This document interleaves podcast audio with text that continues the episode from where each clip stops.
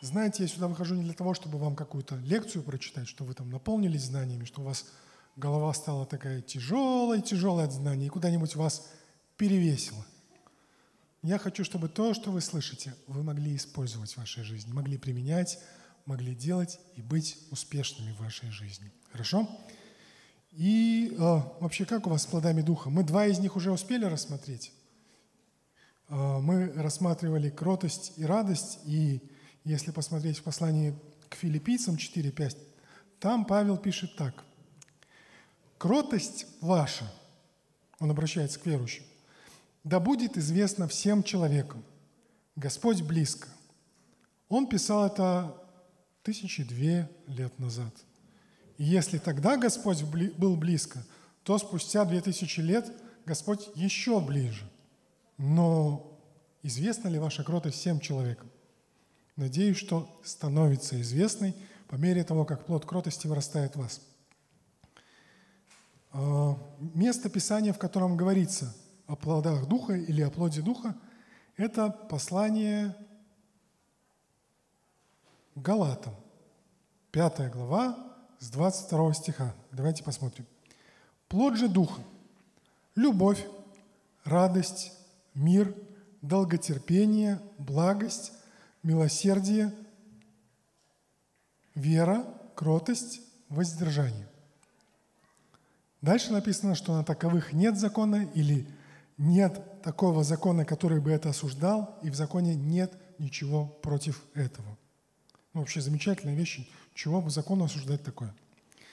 А, дальше написано, что «но те, которые Христовы, кто принадлежит Иисусу Христу, распяли плоть свою, свою плотскую природу вместе с ее страстями и похотями и нечистыми желаниями. Если же мы живем духом, то по духу и поступать должны. Перед этим Павел перечисляет дела плоти. Я их не перечисляю, потому что такие дела даже и называться среди вас не должны. Но вы можете прочитать о них, и он сравнивает дела плоти и плоды духа.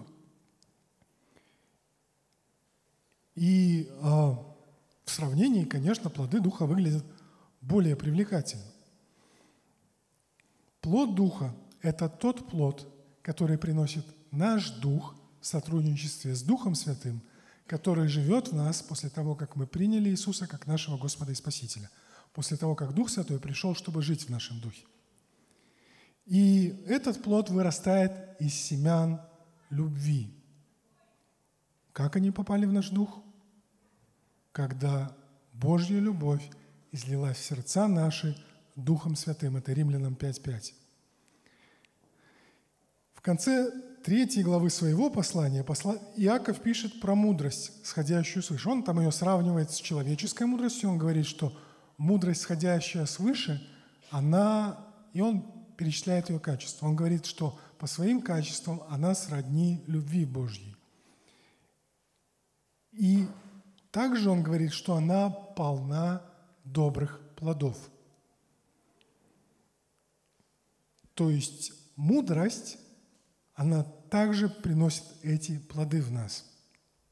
И Павел и Иаков, они пишут свои послания не для того, чтобы осудить вас. Вот у вас такого нет, значит, вы плохие, да, или вы не, не, ни на что не годные христиане.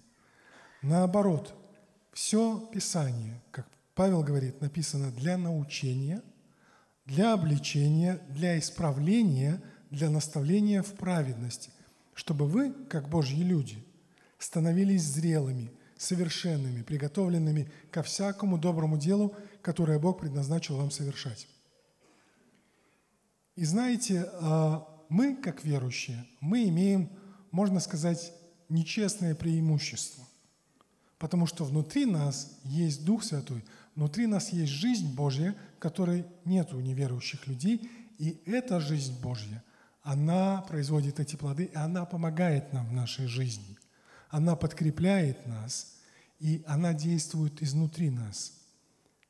Все то, что я перечислял, говоря о плодах Духа, можно смотреть на это как на хорошие привычки, которые, если сильно-сильно напрячься, постараться там себя дисциплинировать, хотя это тоже плод Духа, воздержание или самоконтроль, вы можете попытаться как это, это в себе развить. Еще один вариант, если к вам извне прилагаются определенные силы и ограничения, чтобы это в вас развивалось. Но недостаток этого в том, что как только внешние силы, внешние требования, внешние какие-то ограничения убираются, вы расслабляетесь, и те привычки, которые вы вырабатывали под воздействием внешних сил, они гораздо легче теряются, чем то, что выросло изнутри вас.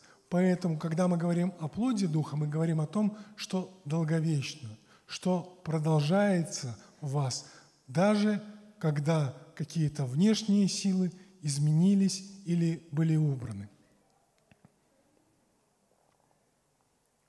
Павел говорит, если мы живем духом, то по духу и поступать должны. И у вас есть выбор. У вас. И никто за вас этот выбор не сделает, кроме вас. Пастор за вас не выберет, как вам жить. Служитель не выберет. Жена не выберет. Муж не выберет. Вы принимаете решение жить по плоти или по духу. Еще чуть-чуть о плодах, и мы перейдем к миру, хорошо? Плоды, если посмотреть таким обычным человеческим взглядом, они растут из земли. Ну, спорно. Они растут на растениях, кустарниках, деревьях. И интересная вещь. Ни кустарник, ни дерево, оно не приносит плод тут же, как только оно там из земли выросло. Там цветы еще куда ни шло. Они гораздо быстрее приносят. Но мы с вами, а, ну, хотя и сравнивается наша жизнь с цветом полевым, но мы скорее как деревья, посаженные при потоках вод, да? Лист не вянет, плод приносит, все, что не делает, успеет, не опоздает и будет успешен. А, и мы также начинаем приносить плод – достигнув определенной зрелости. Поэтому нам надо стремиться возрастать, не лениться, не оставаться там, ай, ну какие плоды, я еще тут немножко посижу, попью молока духовного, а твердая пища как-то не очень сразу вкусно. Поэтому возрастайте, становитесь зрелыми, чтобы плод мог произрастать в вас, как в деревьях. Так? Еще одно. А, Рост начинается с питания и упражнений. Поэтому вам нужно смотреть за тем, чем вы питаетесь. Как физически, так и духовно. Есть то, что называют мусорной пищей, есть то, что называют полезной пищей. Мусорная пища вкуснее. Ну, там, батончики шоколадные, это, конечно, лучше. Но духовная пища, она может и не казаться вам вкусной, но когда вы ее распробуете, когда вы приучите свой вкус к духовной пище, то она будет насыщать вас, делать вас крепче и помогать вам расти. А, еще один момент.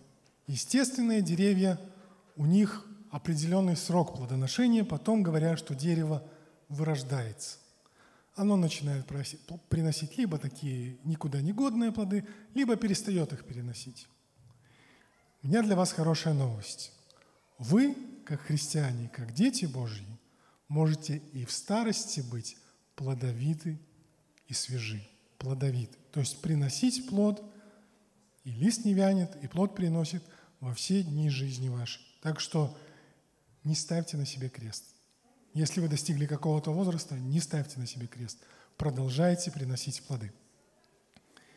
А, Иакова 5.7, тут, конечно, говорится немножко про другой плод, про долготерпение, но это касается и других плодов. Он пишет, «Итак, братья, будьте долготерпеливы до пришествия Господня, которое скоро.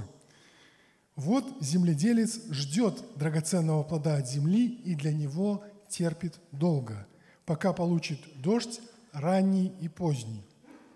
И здесь подается пример к долготерпению, но здесь также мы видим – то, как Бог, как земледелец нашего сердца, в которое Он посеял семена, ожидает, когда оно принесет добрые плоды и дает свой дождь, ранний и поздний. И мы живем в Беларуси, а не в Израиле. Нам вот такие вот слова, что дождь ранний или поздний, нам не нравится. Мы говорим обычно, ну, какой ранний, какой поздний, нам надо своевременный дождь. Здесь речь идет не о том, что дождь а, слишком рано пошел или слишком поздно пошел. Здесь речь идет о том, как дожди в Израиле идут. Дожди в Израиле начинаются, а, скажем так, с осени. И а, вот этот вот ранний дождь, который идет осенью, он размягчает ту почву, которая за лето подсохла, затвердела, стала невосприимчивой к семени. Поэтому ранний дождь идет – чтобы земля могла принять семя. Точно так же и от Бога приходит ранний дождь, чтобы ваше сердце смягчилось и принимало его семя в себя. Потом идет зима, там идут тоже дожди в Израиле зимой, и а, они помогают семени не только попасть в почву, но начать прорастать. И потом, когда говорится про поздний дождь, это уже время, когда в Израиле теплеет, становится, жар, становится жарче, солнце начинает палить, так вот, чтобы семя, чтобы эти растения, они принесли плод, виноград, зерно, чтобы оно, оно созрело, необходимо, чтобы была влага, чтобы э, колосья не поникли, чтобы виноград налился. И вот этот вот поздний дождь, он э, делает этот плод налитым, зрелым.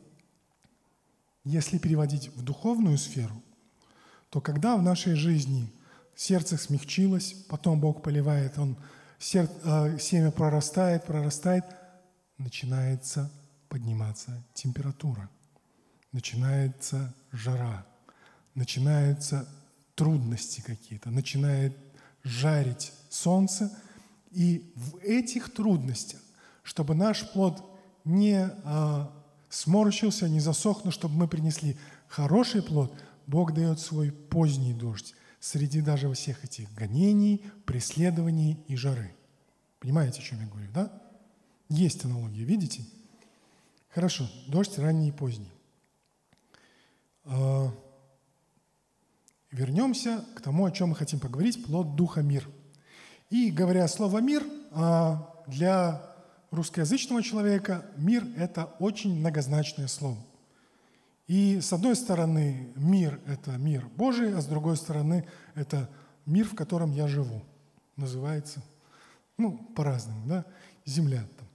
А, то есть, когда а, говорится слово «мир», иногда оно означает не тот мир, о котором мы сейчас будем говорить, оно означает буквально человечество, мирскую систему, эту землю. Мы говорим про мир, который а, с иврита переводится как мир слова «шалом», а с греческого переводится как мир слово «ириней». И слово «ириней» – это слово, от которого образовано имя Ирина, греческого происхождения, которое означает «мирное». Вот, поэтому мы говорим про шалом, про Ириней, про тот мир, которого желают в своих посланиях апостол Павел, апостол Петр, апостол Иуда и даже Иоанн в Откровении в самом начале желает тем, кто его читает, благодать и мир. Шалом. Хорошо. Мир также часть того, что составляет Царство Божие. Потому что Царство Божие не пища и питье, как сказано в Римлянам 14:17, но праведность, мир и радость в Духе Святом. Одна праведность – этого недостаточно. Праведность и радость без мира, но это беспокойная какая-то радость, которая быстро уходит. Праведность и мир без радости – это какое-то унылое христианство, которое никто не захочет. Поэтому нужно было, чтобы были праведность и мир и радость. Так как про радость мы говорили, мы переходим к миру. Теперь поговорим о значениях слова «шалом» и «ирейны» и позже. Э, шалом на иврите, он образован от коренного слова «шалам». Там э, корневые буквы, вообще все слова в иврите от таких трех букв, ну, три согласные сочетаются вместе, и эти согласные в слове шалом это ш, л и м. В некоторых случаях это с, л и м, потому что читается по-разному. Там шалам, а, шалом, салим – это все слова, которые от этого же корня происходят. Так вот, это вот коренное слово означает быть в безопасности, в разуме, в теле или имущество. Имущественно быть или сделаться завершенным, полным, не в смысле ожирения, а если это активное действие, то восстанавливать что-то до полного состояния. Знаете, как вы дополняете, стакан не полный, а вы так долили, и он полный. И э, воздавать также, возмещать и награждать. Само слово «шалом», кроме того, что оно означает, оно является приветствием. И когда еврей еврею говорит «шалом», фактически он интересуется, в порядке ли его собеседник, все ли у него на месте, ничего ли не украдено, все ли полно. И оно означает мир, благоденствие, благосостояние, здоровье, безопасность, также дружеское благоволение и дружелюбие, целостность и, можно сказать, тоже счастье. Первый раз слово «шалом» нам встречается в Бытие, в 15 главе, в 15 стихе. А, Бог говорит про шалом Аврааму, еще с одним «а» после «р», и он говорит ему, заключая с ним завет. И он дает ему клятву, он дает ему обещание, так что нам важно обратить на это внимание и посмотреть, что это было за обещание. Он говорит Аврааму, Аврааму так, не Аврааму, Аврааму, ты отойдешь к отцам своим в мире, будешь погребен в старости доброй. И слово «мир» – это шалом. Ты отойдешь к отцам своим в шаломе. Практическая польза этого стиха для вас. Вы, как верующие, дети Авраама и по обетованию наследники. То есть вы наследники обетований, которые ему дал Бог. То есть вы можете взять этот стих и использовать для себя, независимо от возраста. Молодые или пожилые. Тем, кто пожилые, наверное, это более насущно, но все равно.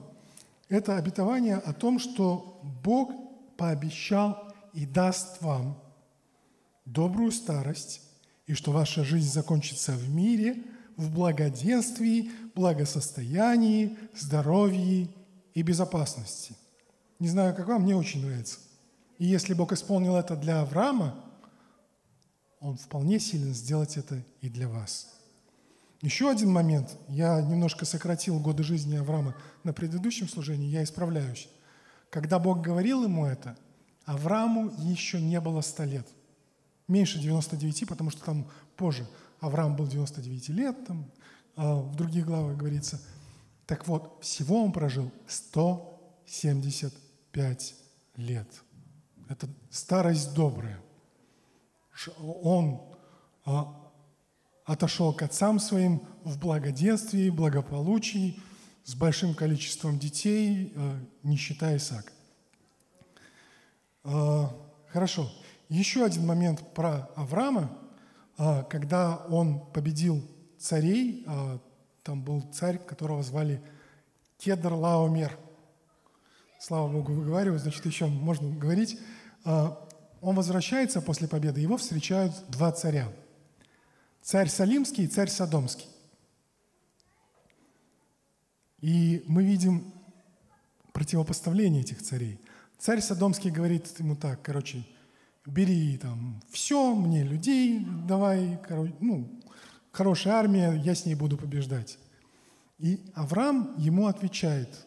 Ну, сначала к нему подошел э, царь Салимский, Мелхиседек, и вынес ему символы завета, и благословил его от Бога Всевышнего.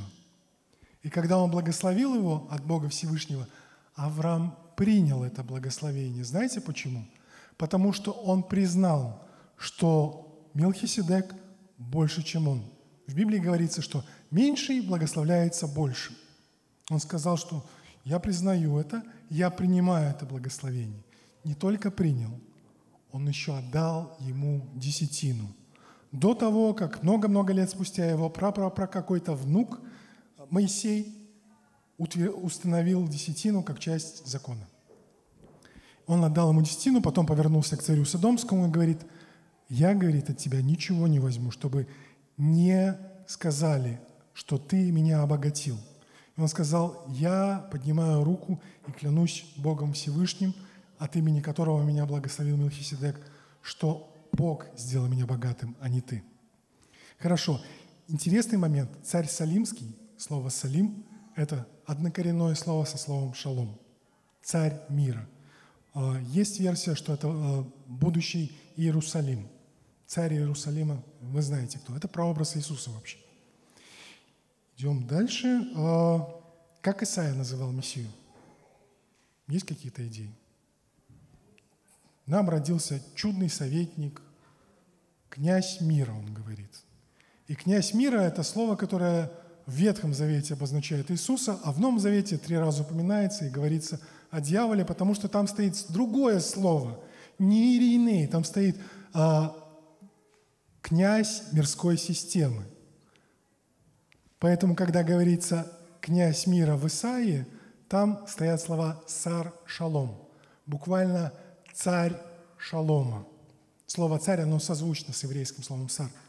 То есть царь, который правит шаломом, царь, который дает шалом, царь, который приносит благополучие, благоденствие, полноту, целостность, здоровье, все, э, что не хватает, дополняет до полного. А в библейском греческом языке слово «мир» звучит как «ириней». Значение греческого слова – это мир в прямом или переносном смысле. Это, э, как его последствия, преуспевание, спокойствие, покой, отсутствие войны, одно целое или возвращение к этому одному целому. Впервые в греческом Новом Завете слово «ириней» упоминается а, в Нагорной проповеди, когда Иисус а, а, проповедует и говорит, Матфея 5.9, «Блаженны миротворцы, ибо они будут наречены сынами Божьими». И мы к этому месту чуть позже вернемся, но хронологически, конечно, более ранним упоминанием, не по страничкам, а по времени, будут слова, которые раздались из уст воинства небесного. Это Луки, 2 глава, 14 стих – а, где они говорят «Слава Вышних Богу!» и на земле что на земле? Мир, а в человеках благоволение. И так как воинство небесное обращалось к еврейским пастухам, они говорили, наверное, по-еврейски, говорили, на земле шалом, на земле, как переведено на греческий, ирийный. Иисус сам призывал своих учеников, когда они куда-то приходят – говорить шалом, мир этому дому. И он сказал, не беспокойтесь. Если, мир, э, если дом заслуживает вашего шалома, шалом придет на этот дом. А если нет, ваш шалом от вас никуда не денется, а с вами пойдет в другой дом, который получше. Поэтому давайте будем культивировать плод Духа мир, и не только этот а, плод, и другие, ну, и содействовать тому, чтобы он рос. Я не говорю, что вы физически можете как-то вот так напрячься и вытолкнуть плод мира из, вашего, из почвы вашего духа. Или как-то сделать так, чтобы он быстрее вырос, или там а, больше его выросло. Бог дает рост посеянному вами. Слышали то, что Саша говорил, да? И Бог будет давать рост этому плоду Ваша ответственность за тем, чтобы следить за вашим сердцем, за вашим духом, из которого вырастает этот мир. То есть, если в нем есть что-то, что мешает росту этого плода, если что-то захламляет ваше сердце, то нужна весенняя уборка или регулярная уборка. Нужно убрать то, что ему мешает расти.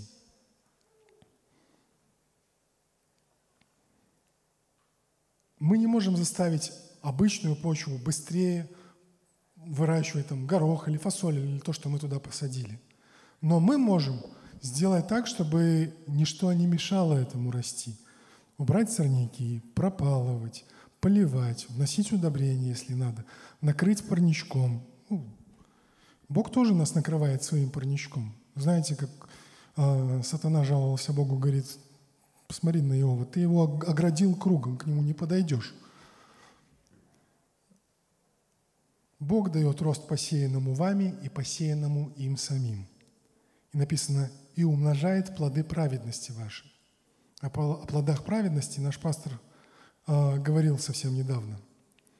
В Иакова 3,18 написано, плод же правды или праведности в мире сеется у тех, которые хранят мир. Так вот, вот в этом стихе, вот это слово «мир» два раза, которое встречается, оба эти значения шалом – он не говорит, что плод правды у тех, кто находится в этом мире, будет только у тех, которые хранят шалом. Он говорит, этот плод праведности, он внутри шалома. И у тех, кто его хранят, он вырастает. Вы хотите иметь плоды праведности? Вам нужен шалом для этого. Один из плодов Духа. Практическое применение мира в жизни верующего. Давайте посмотрим, а, чуть-чуть зайдем с другой стороны. Матфея 24 глава с 3 по 8 стих. К Иисусу подходят ученики, Он им говорит про свое второе пришествие, они говорят, ну, надо, надо бы нам знать, когда это будет. И когда же сидел Он, Иисус, на горе Илионской, а это было накануне Пасхи последней, приступили к Нему ученики наедине и спросили, «Скажи нам, когда это будет, и какой признак Твоего пришествия и кончины века?» Иисус сказал им в ответ, «Берегитесь, чтобы кто не прелестил, не обманул вас. Ибо многие придут под именем Моим и будут говорить, «Я Христос», и многих прелестят или обманут. Также услышите о войнах и военных слухах.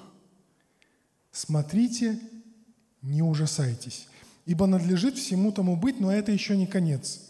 Ибо восстанет народ на народ, и царство на царство, и будут глады, моры, пандемии, землетрясения по местам. Все же это начало болезней или начало а, буквально, в греческом стоит, предродовых сваток перед рождением того нового мира, перед окончанием старого, рождением нового. И Иисус говорит ученикам, смотрите, не ужасайтесь. Уделяйте внимание тому, чтобы не ужасаться. Он не говорит, знаете, когда начнет что-то такое происходить, закройте глаза, уши, бегите, закройтесь в келье, сидите, пока не, не, не пройдет все мимо. Он говорит, вы будете это видеть, но наблюдайте за тем, чтобы не ужасаться из-за того, что вы видите. То, что Иисус описывает, похоже на то, что происходит сейчас.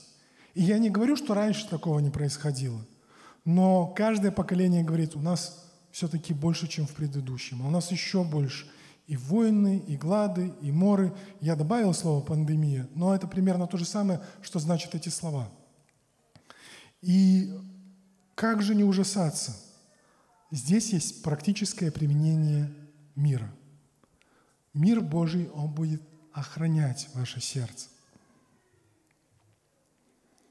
Мир шалом, как плод Духа, помогает практически беречь и удерживать сердца Божьих от тревоги, страха и ужаса так как те вещи, о которых говорил Иисус, имеют потенциал и свойство буквально пугать людей до смерти. Если вы посмотрите Луки 21-26, Иисус так и говорит, люди будут издыхать от страха и ожидания бедствий, грядущих на вселенную, ибо силы небесные поколеблются. А Иисус говорит своим последователям следить за тем, чтобы не ужасаться не тревожиться, не беспокоиться. И мы не просто садимся и пассивно ждем Бог доставку с тремя пакетами мира. Во-первых, это так не работает. Мир не, при, не приезжает снаружи с курьером в виде ангела или кого-то. Он поднимается изнутри вас. Он уже внутри вас. Потенциально он в Духе Святом. И если вы позволите, Дух Святой, Он поднимется в вас и наполнит вас этим миром наполнить сейчас, и этот плод мира, он будет вырастать из вас. В Иоанна 14, 27 Иисус говорит своим ученикам уже во время празднования Пасхи. Он э, говорит так, «Мир, шалом оставляю вам, шалом мой даю, даю вам». Не так, как мир, мирская система дает вам, я даю вам. Да не смущается сердце ваше, и да не устрашается. То есть Его мир, Он позволит вам сохранить сердце в безопасности, не в волнении, не в страхе, не в беспокойстве. Именно его, присутствие Его мира хранит ваше сердце и ваш разум. Вот что Павел пишет в послании к филиппийцам 4, 6, 7. Он пишет, не заботьтесь ни о чем, но всегда в молитве и прошении с благодарением – открывайте свои желания перед Богом, и шалом Божий, мир Божий, который превыше всякого ума, соблюдет сердца ваши и помышления ваши во Христе Иисусе. И вы думаете такие, ну, соблюдет и соблюдет, что-то какое-то слово такое, ну, не очень современное. А я попытаюсь немножко объяснить, что оно значит, а в оригинале на греческом. Это слово, термин, это военный термин. И Павел, который находился в тюрьме и которого окружали все время римские войны, он за ними смотрел, брал из них примеры, у него много мест в Новом Завете, которые кишат военными терминами. Помните все оружие Божие, которое он призывает нас надеть? Точно так же вот это вот слово «соблюдет» говорит вооруженная охрана вооруженным гарнизоном. Мир Божий в вашем сердце расставит вооруженный гарнизон – который будет стоять на страже вашего сердца и на страже вашего разума. Ваша ответственность – позволить ему и не разгонять этот гарнизон и не устраивать там какую-то пирушку только. Пирушку можно, но гарнизон не распускайте. Итак, э, вы принимаете мир в ваше сердце, вы впускаете этот вооруженный гарнизон мира Божьего в ваше сердце, он стоит на страже – когда ваше сердце беспокоится, вам легче решить для себя броситься и начать срочно что-то делать. Вместо того, чтобы иногда сесть у ног Иисуса и послушать сначала Его, что делать, чтобы вам не приходилось потом исправлять то, что вы наделали. Позвольте Его миру расти в вашем сердце как плод и работать для защиты вашего сердца, вашего разума. Второе применение. И когда я говорю первое, второе, это не по значимости. Значимость определяете вы, приоритеты расставляете вы. Второе применение – мир практически помогает верующему, искреннему верующему, определять направление его жизни. И мы посмотрим еще одно послание апостола Павла к Колоссянам, 3 глава, 15 стих. Кстати, в послании к Колоссянам тоже упоминаются плоды Духа – тоже перечисляются эти качества. Он говорит, Колоссянам 3.15, «И да владычествует в сердцах ваших мир Божий. Пусть вашими сердцами руководит мир Божий», в другом переводе сказано, «к которому вы и призваны в одном теле. И будьте дружелюбны». На самом деле написано «будьте благодарны». Благодарны Богу. Слово «дружелюбны» не совсем правильный перевод, поэтому я его поправляю здесь. Еще раз говорю, личная ответственность каждого верующего, каждой верующей позволить миру Божьему сохранять сердца и владычествовать в сердцах. Пасторы, служители, они могут говорить вам об этом. Они могут напоминать вам об этом. Они могут уговаривать вас. Заставить не могут, потому что вы взрослые люди, все там родители могут детей своих что-то заставить делать. Но вы принимаете решение – что делать с этим миром? Ваш голос решающий. Пусть он звучит в унисон с голосом Божьим, который есть в Писании и который вы слышите в молитве от Него. Снова вернемся к значению греческого слова. Слово «владычествует». Ну, владычествует и владычествует. А, буквальное значение еще одно. Да, там есть значение «владычествует», но одно из основных значений – работает в качестве судьи или арбитра, который определяет и принимает решение в данной ситуации. То есть это арбитр, который смотрит на ситуацию, например, на поле арбитр стоит с свистком, нарушение, или там, снова свистит, продолжаем игру. Точно так же и мир Божий определяет в отношении этой ситуации правильно, неправильно, делать это, не делать это. Что, что в этой ситуации, какой правильный выход. И если вы прислушиваетесь к нему как к арбитру, так и следуете правилам мира, тогда вы в этой игре будете успешны. Тогда в этом деле вы тоже будете успешны. Тогда в этой ситуации вы примете правильное решение. Еще одно. Когда игрок выходит за пределы площадки, что делает арбитр? Он свистит свисток и кричит «аут». Вышел то есть мир Божий, он не такой вредный, как судья, он предупреждает вас, когда вы к кромке поля уже подошли, он начинает вас предупреждать об этом, чтобы вы не выходили за пределы этого поля, на котором Бог вас поставил. Практически как это работает. Вы позволяете миру владычествовать, вы позволяете миру судить, но как это практически реализовать? Я хочу напомнить вам о хорошей книге э, Кеннета Хейгена «Как быть ведомым Духом Святым». Если у вас нету, по-моему, в библиотеке церковной есть, можно взять, почитать или попросить у друзей, у которых есть. Но там Кеннет Хейген перечисляет о том, как мы можем быть водимы Богом в нашей жизни. И первое, о чем он говорит, он говорит о внутреннем водительстве, о внутреннем свидетельстве, буквально о внутреннем мире, который наполняет вас или которого нет у вас, когда вы молитесь о чем-то, приносите к Богу и говорите, Бог, я хочу поехать в Урюпинск ехать мне или не ехать. И вы начинаете молиться, молитесь на языках, Бог, вот я еду в Урюпинск. И если у вас совсем нету никакого мира по отношению этого, к этому, лучше вам это не делать. Ну, вы, конечно, можете поехать, ну, кто вас остановит, но вам придется тогда встретиться с последствиями. Если есть мир Божий, значит, Бог говорит, да, хорошо, можешь двигаться в этом направлении. И вот этот вот внутренний мир – он помогает вам найти направление в вашей жизни. Он глубоко внутри вас, он гораздо глубже, глубже желудка, который полон вчерашней пиццы или еще чего-то. И это ощущение, оно не физическое. Когда вы молитесь, вы чувствуете намного глубже внутри себя.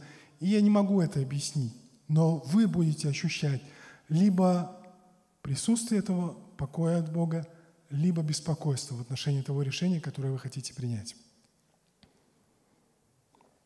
Еще одно, когда ваш разум беспокоится, когда волнуется, когда сердце устрашается, внутри вас вопит голос примерно так. А, что делать, что делать, что делать, что делать, что делать? Именно что делать. Не просто, а именно делать. Он призывает вас. Ну, сделай хоть что-нибудь-то.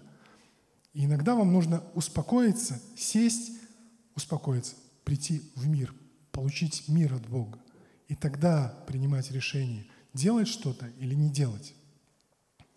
Кроме того, когда такой вопль в вашем сердце, в вашей душе, думаете, вам легко будет услышать спокойный голос Божий, который вас ведет? Я думаю, что не очень. Когда мы руководимся Божьим миром, когда Божий мир руководит нас, мы можем противиться искушению бежать впереди Бога. Мы ожидаем от Него – мы делаем то, что Он нам уже сказал. Ожидаем от Него, если Он даст нам какие-то дополнительные инструкции, чтобы мы могли делать что-то дальше. И, конечно, характер у всех разный. Есть люди, в которых такой характер спокойный, размеренный, он там подумает. А есть люди, которым надо постоянно что-то делать, делать, делать, делать. И эти люди между собой не очень уживаются, но и тем, и другим нужен мир. Одним, чтобы они перестали беспокоиться и начали следовать за Богом, а вторым этот мир нужен, чтобы они могли не ошибиться в своем э, таком спокойствии э, внешнем, и чтобы они между собой могли уживаться. Кроме того, эти рамки Божьей воли, в которых вас удерживает мир как арбитр, это рамки, в которых Бог может вас защищать.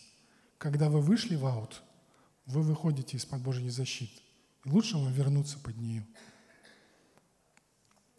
Третье по счету применения мира, опять же говорю, э, вы решаете по приоритетности, это просто по счету, это мир Божий делает вас миротворцами. Помните Матфея 5 глава 9 стих. «Блаженны миротворцы, ибо они будут наречены сынами Божьими».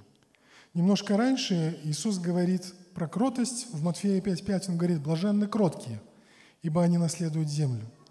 Но это не полная цитата, на самом деле это место в Псалме 36, 11 стихе, и там написано так. «А кроткие наследуют землю и насладятся множеством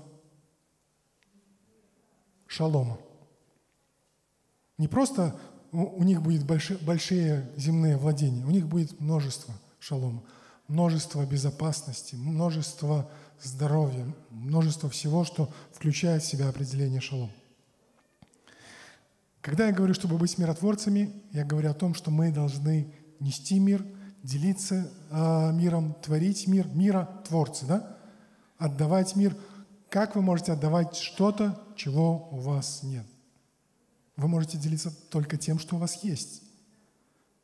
Знаете, неканоническая притча, я рассказываю на каждом из служений, а, про одну семью. Жила такая нормальная семья, у них был завистливый, вредный сосед. Ну, то им сделать, все им сделать, как-то Пошел этот завистливый сосед, зачерпнул ведро из отхожего места и им на крыльцо плясь.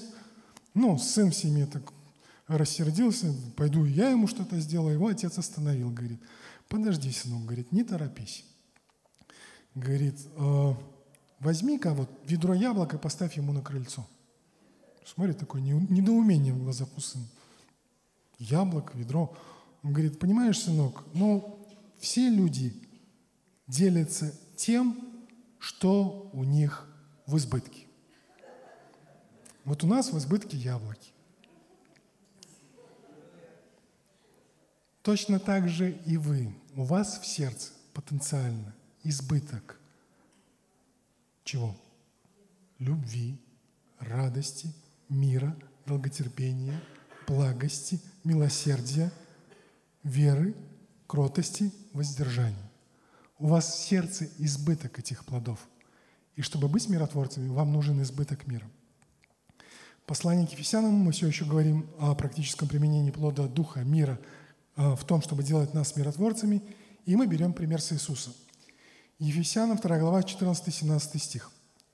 «Ибо Он, Иисус, есть наш шалом, наша целостность, наше здоровье, наша безопасность, сделавший из обоих, тут он говорит о евреях и язычниках, одно и разрушивший стоявшую посреди преграду, упразднив вражду плотью своей, а закон заповеди учением, чтобы из двух создать в себе самом одного нового человека, устрояя шалом, устрояя мир, и в одном теле примирить от слова «мир» обоих и евреев, и язычников с Богом посредством креста, убив вражду между евреями и язычниками и Богом на нем.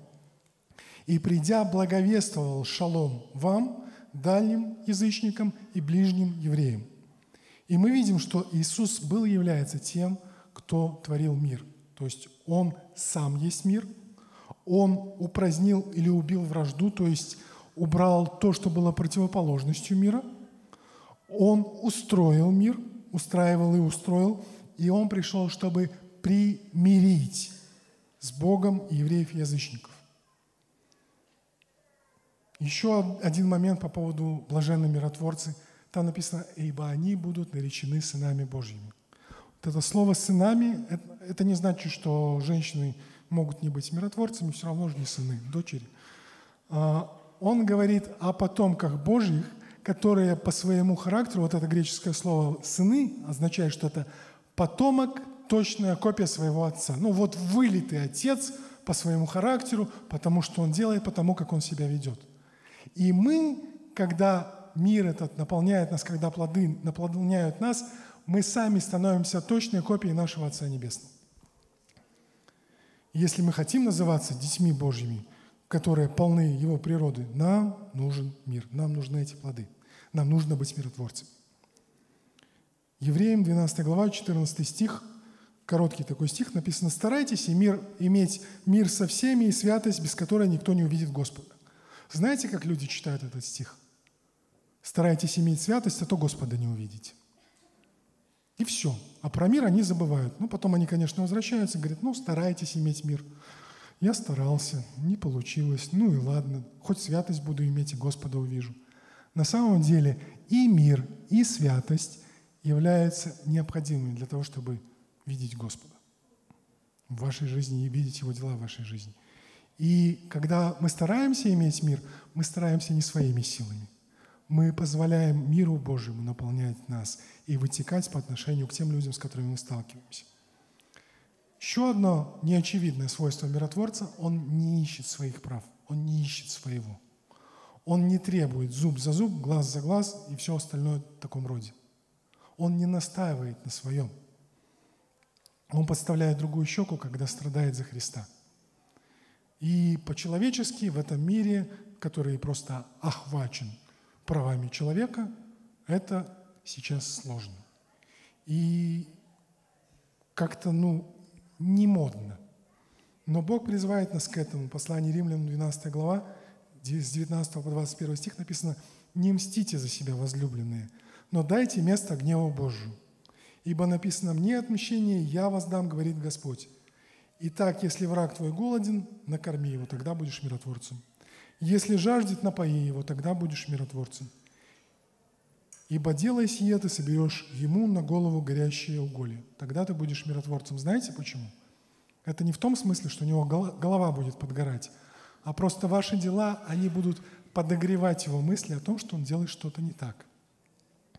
Дальше Павел говорит, не будь побежден злом, но побеждай зло добром.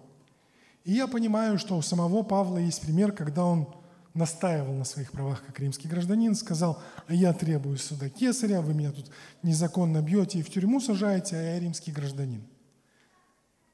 Есть место и такому поведению. Я не говорю, что это неправильно.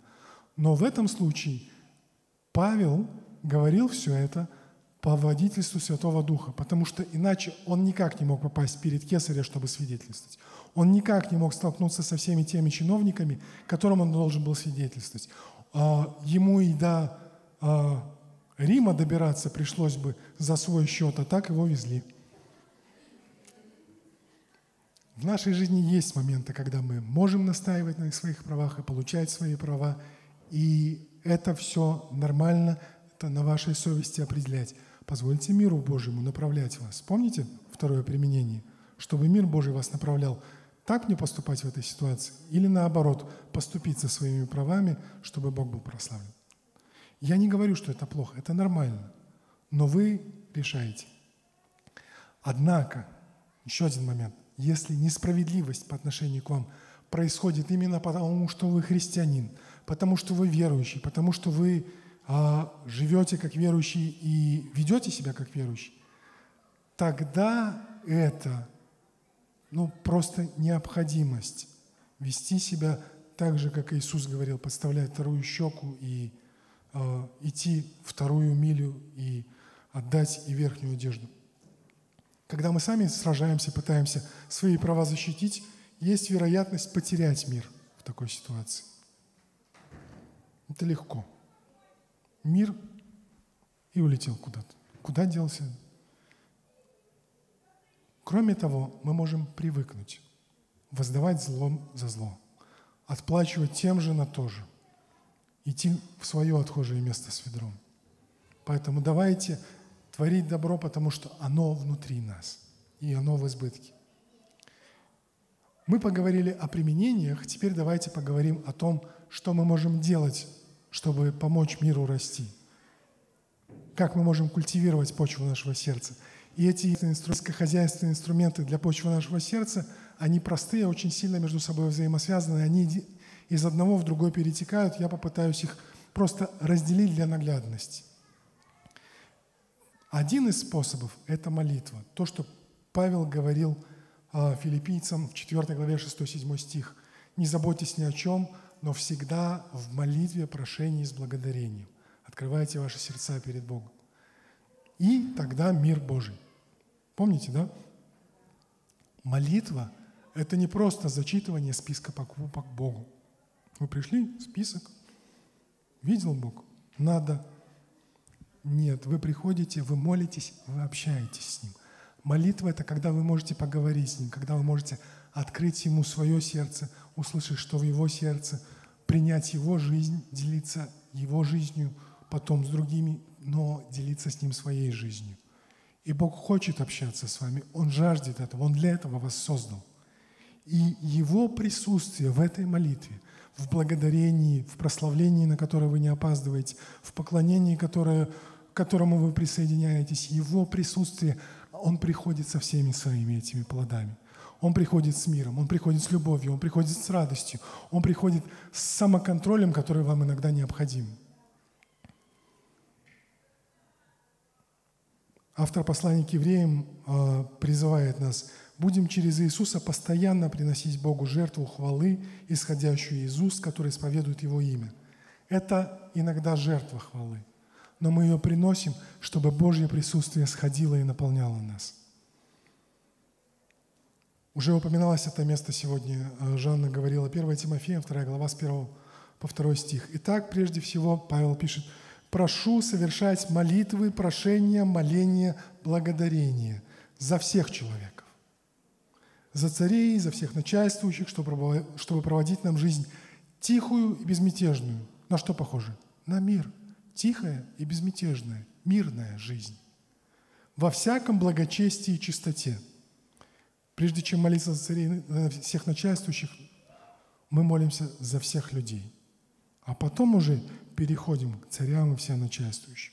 Но не забываем переходить, чтобы жизнь, жить жизнью тихой и безмятежной. Еще одна молитва – это Псалом 121, 6 по 9 стих. А, псалмопевец а, пишет «Просите мира Иерусалиму, да благоденствуют любящие Тебя, да будет мир в, твоих, в стенах Твоих, благоденствие в чертогах Твоих. Ради братьев моих и ближних моих говорю я, мир Тебе. Ради дома Господа Бога нашего желаю блага Тебе». И знаете, здесь тоже работает принцип сеяния и жатвы – вы молитесь за мир в Иерусалиме, Бог берет ваши молитвы, Он отвечает на ваши молитвы, Он любит отвечать на ваши молитвы, Он хочет отвечать на ваши молитвы, но Он берет это как семя, умножает, дает рост посеянному вами и приносит мир туда, где живете вы, в ту страну, где живете вы, в тот город, где живете вы, в ту церковь, где живете вы. Еще одна категория людей среди всех людей – неочевидная категория, за кого нам нужно молиться, это э, мы ее видим в Матфея, в той же Нагорной проповеди, когда Иисус сказал, что нам нужно быть миротворцами. Пятая глава, с 43 по 45 стих. «Вы слышали, что сказано, люби ближнего твоего и ненавидь врага твоего. А я говорю вам, любите врагов ваших, благословляйте проклинающих вас, благотворите ненавидящим вас и молитесь за обижающих вас и гонящих вас, да будете, опять же, этими сынами, потомками Отца вашего Небесного, точными копиями вашего Отца. Потому что Он повелевает солнцу своему восходить над злыми и добрыми и посылает дождь ранний и поздний, и зимний, и на праведных, и на неправедных. Следующий способ а, культивировать, работать а, над почвой – это пребывание в Иисусе. Мы можем в нем пребывать в молитве, но еще одно место мы видим а, в Иоанна в 15 главе с 4 по 8 стих. Иисус обращается к ученикам, Он говорит, «Прибудьте во мне, и я в вас.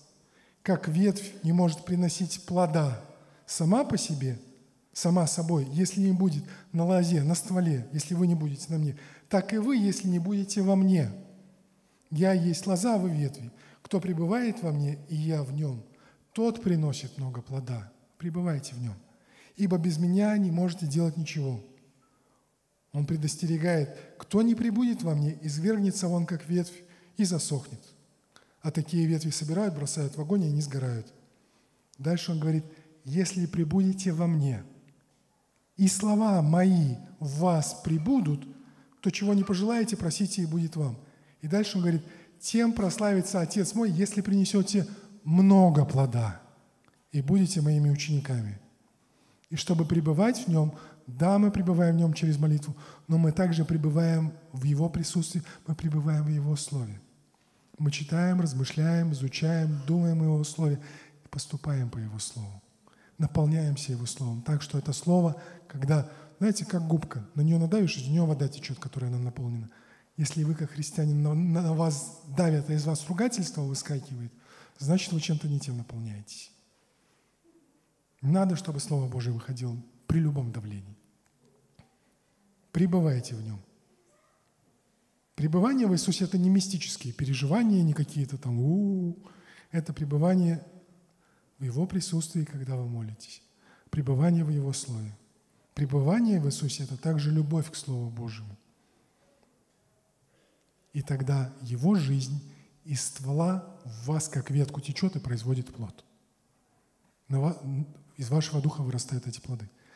Последний из инструментов, который я хотел бы сказать, это пребывание в воле Божьей. Помните, я про арбитра говорил? Оставайтесь в воле Божьей, не выходите в аут. И Слово Божье вы также узнаете Его волю. Видите, они все связаны между собой. А когда вы принимаете Его волю, исполняете ее, исполняя записанное в Слове, когда вы находитесь в ней, вы в безопасности, вы в благоденствии, вы в шаломе, вы в преуспевании от Бога. Первый псалом. Блажен человек, который не выходит за пределы площадки, не идет на какую-то другую площадку, не сидит в собрании развратителей. Коротко повторимся, я уже заканчиваю. Итак, плод Духа – мир Божий. Он практически применим в вашей жизни. Первое, чтобы удерживать и беречь сердца верующего человека от тревоги, страха, ужаса, беспокойства, волнений, хлопот, забот. Он становится военным гарнизоном в вашем сердце и охраняет ваше сердце и ваш разум. Второе применение. Он руководит и направляет вас. Владычествует и действует как арбитр в вашем сердце, определяя в этой ситуации. Он подтверждает Божье водительство, Божье свидетельство в вашем сердце. И Он делает вас миротворцем, тем, кто делится тем миром, который внутри вас.